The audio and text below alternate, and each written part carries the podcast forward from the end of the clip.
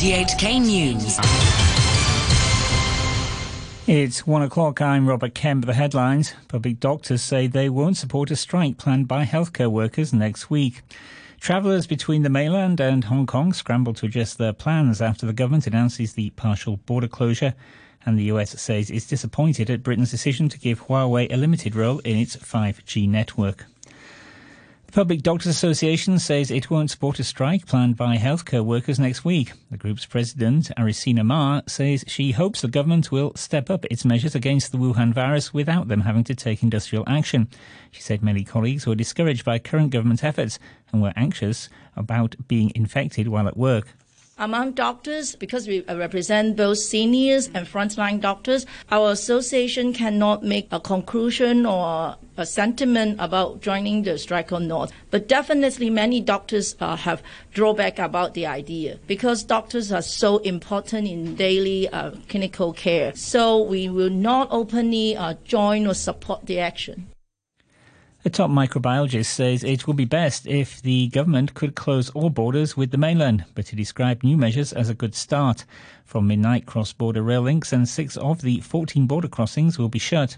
Flights, buses and ferries to the mainland will be reduced, but major crossings such as Lo Wu and Lok Ma Chau will stay open. Speaking on an RTHK radio program, Professor Yuen Kwok Yung from the University of Hong Kong also expressed concern that more coronavirus cases will emerge as up to 300,000 Hong Kong residents return from the mainland. Hong Kong has eight confirmed cases. Civic Party legislator Jeremy Tam has urged the government to impose greater immigration restrictions on on mainlanders transiting at the airport, arguing that the Sky Pier is not closed.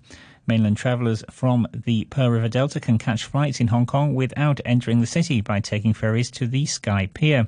But he said the pier should also be closed along with several other ports announced by the government yesterday. Here's Mr. Tam. At the moment, there's no quarantine measures for the transit passengers, and that's been the case a couple of days ago. You know, was the transit passengers from Wuhan to Hong Kong and transit to the state. Therefore, uh, that is actually is a loophole for the transit passengers at the Hong Kong International Airport. Not only that, for those who travel to mainland China, uh, they can take the ferry, you know, from uh, from the airports. But again, that will be considered as a transit passengers, so they don't need to go through any quarantine at all. Sociologist is appealing to people to stop anti-government protests while the government tries to contain the spread of the Wuhan virus. Paul Yip from the University of Hong Kong's Department of Social Work and Social Administration urged people not to distract the government. This is no time to waste to distract the government. I think to concentrate to fighting this virus. And at the same time, I think we should really stand together. Yes, we might have some different political aspiration or opinion, but I think during the SARS or during the epidemic right now, what we need to do is really have to look after ourselves, to look after those people who might need help. I mean, our government is not that effective already, you know, so don't try to divert their attention. Travellers between the mainland and Hong Kong are scrambling to adjust their plans after the government announced the partial border closure. High speed rail passengers are either cancelling their tickets or bringing their plans forward. This passenger, Matt, says he was going to stay in Hong Kong until Friday before returning to Shenzhen, but has decided to leave now. I think it would have been better if there was just a bit more of a, a presence on the announcement and signs up in the metro just saying, okay, this is what's happening on this day. Um, but for the whole announcement, I don't, I support it. Mr. Chang is returning from Guangdong after visiting family there. He says the situation in Hong Kong doesn't warrant a full border closure for, for mainland residents yet. We don't need to do that. If the for next month, what if this uh, values have more stronger in Hong Kong, I think in, you need to do it. But now, for now, that's not need. Hubei authorities have reported a further 26 deaths from the Wuhan coronavirus. The death toll is now stands at 132, with almost 6,000 confirmed cases on the mainland. Meanwhile, a Japanese plane and a chartered US flight have evacuated for 200 of their citizens from the stricken city of Wuhan. The European Commission has announced it'll help repatriate European citizens.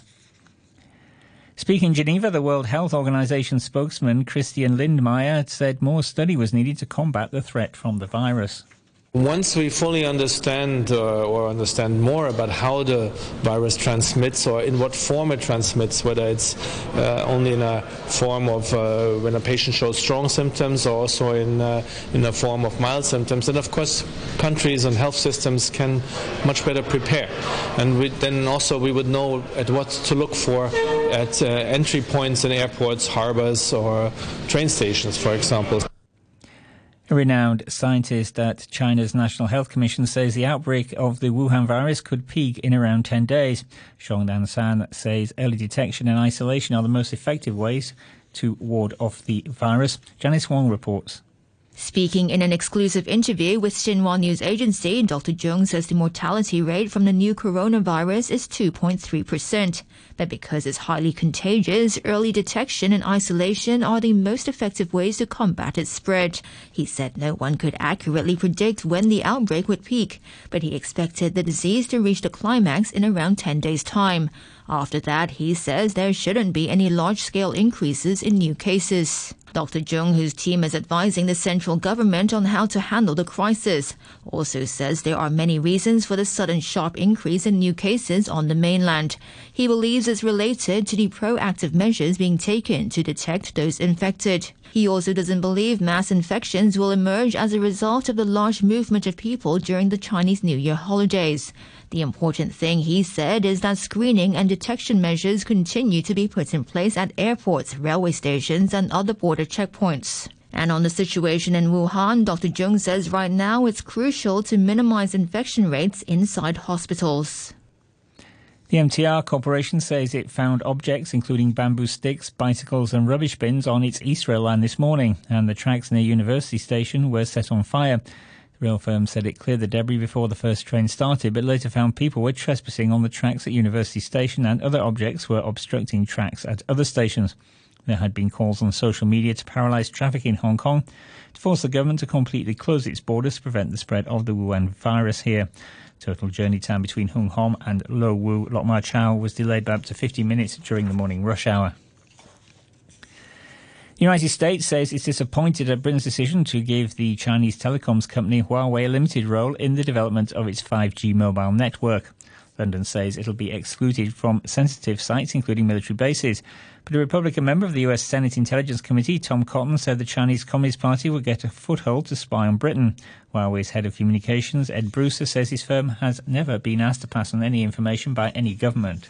That would be in breach of our contracts with our customers. That would be in breach of UK and European law. No, we sell telecoms network equipment. We make the kit that goes in the networks.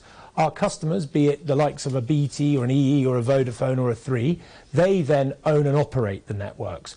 We don't access those networks.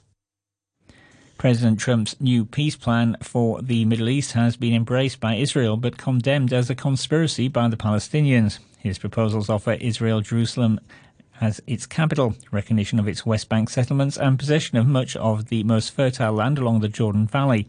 Palestinians are offered cash and a truncated territory threaded between settlements. Mr. Trump gave the Palestinians this warning.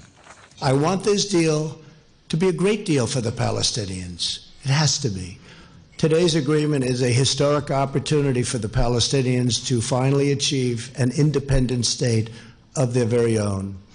After 70 years of little progress, this could be the last opportunity they will ever have.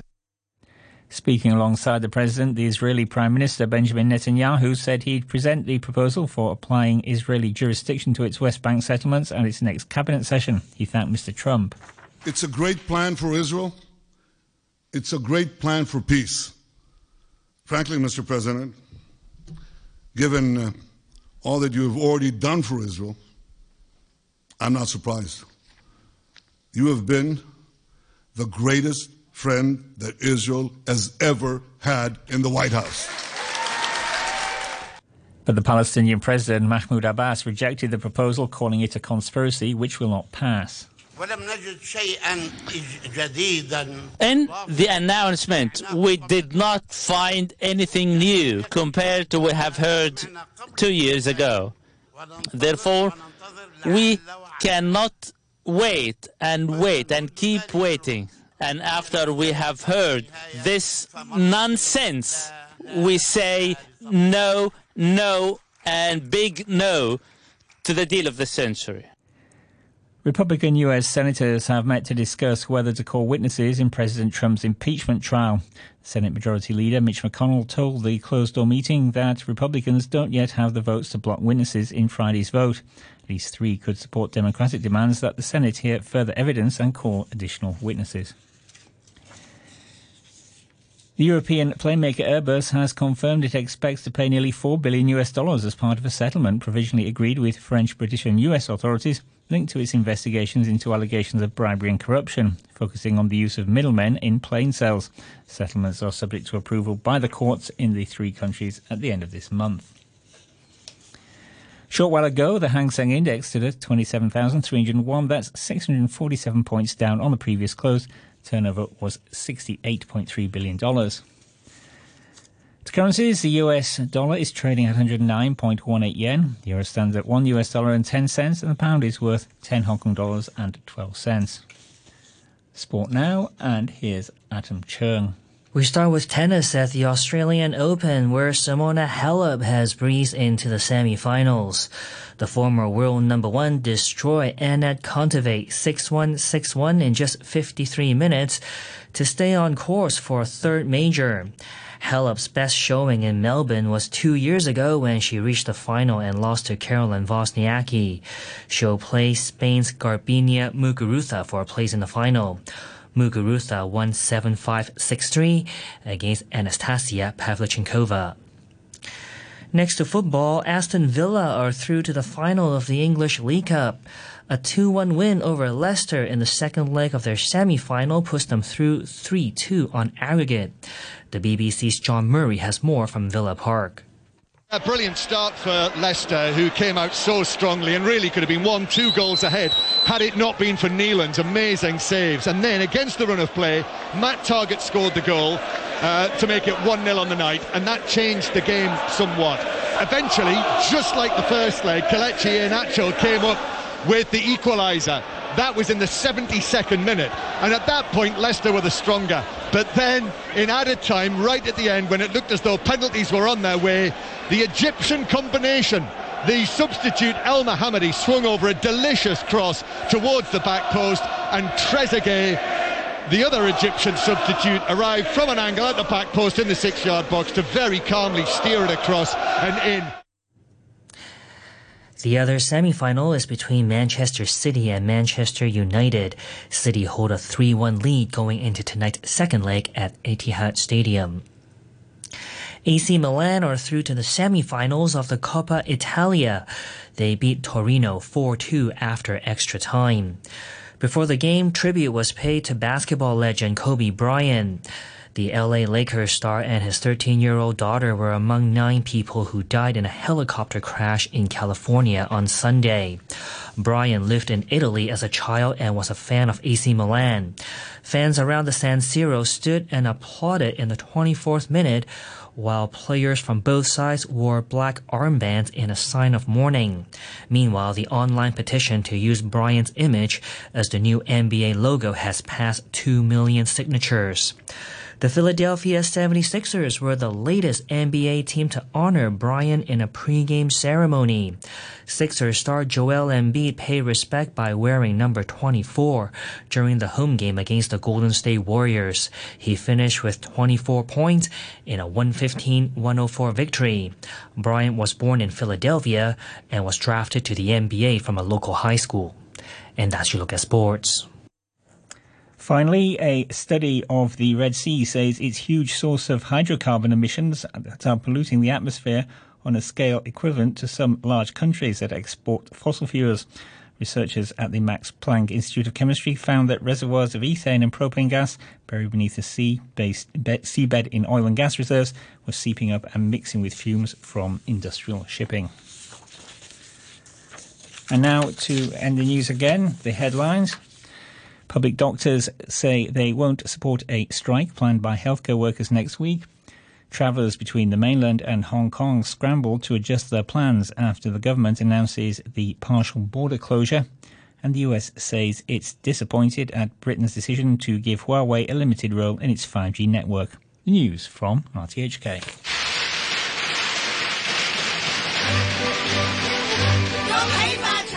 Happy Chinese New Year!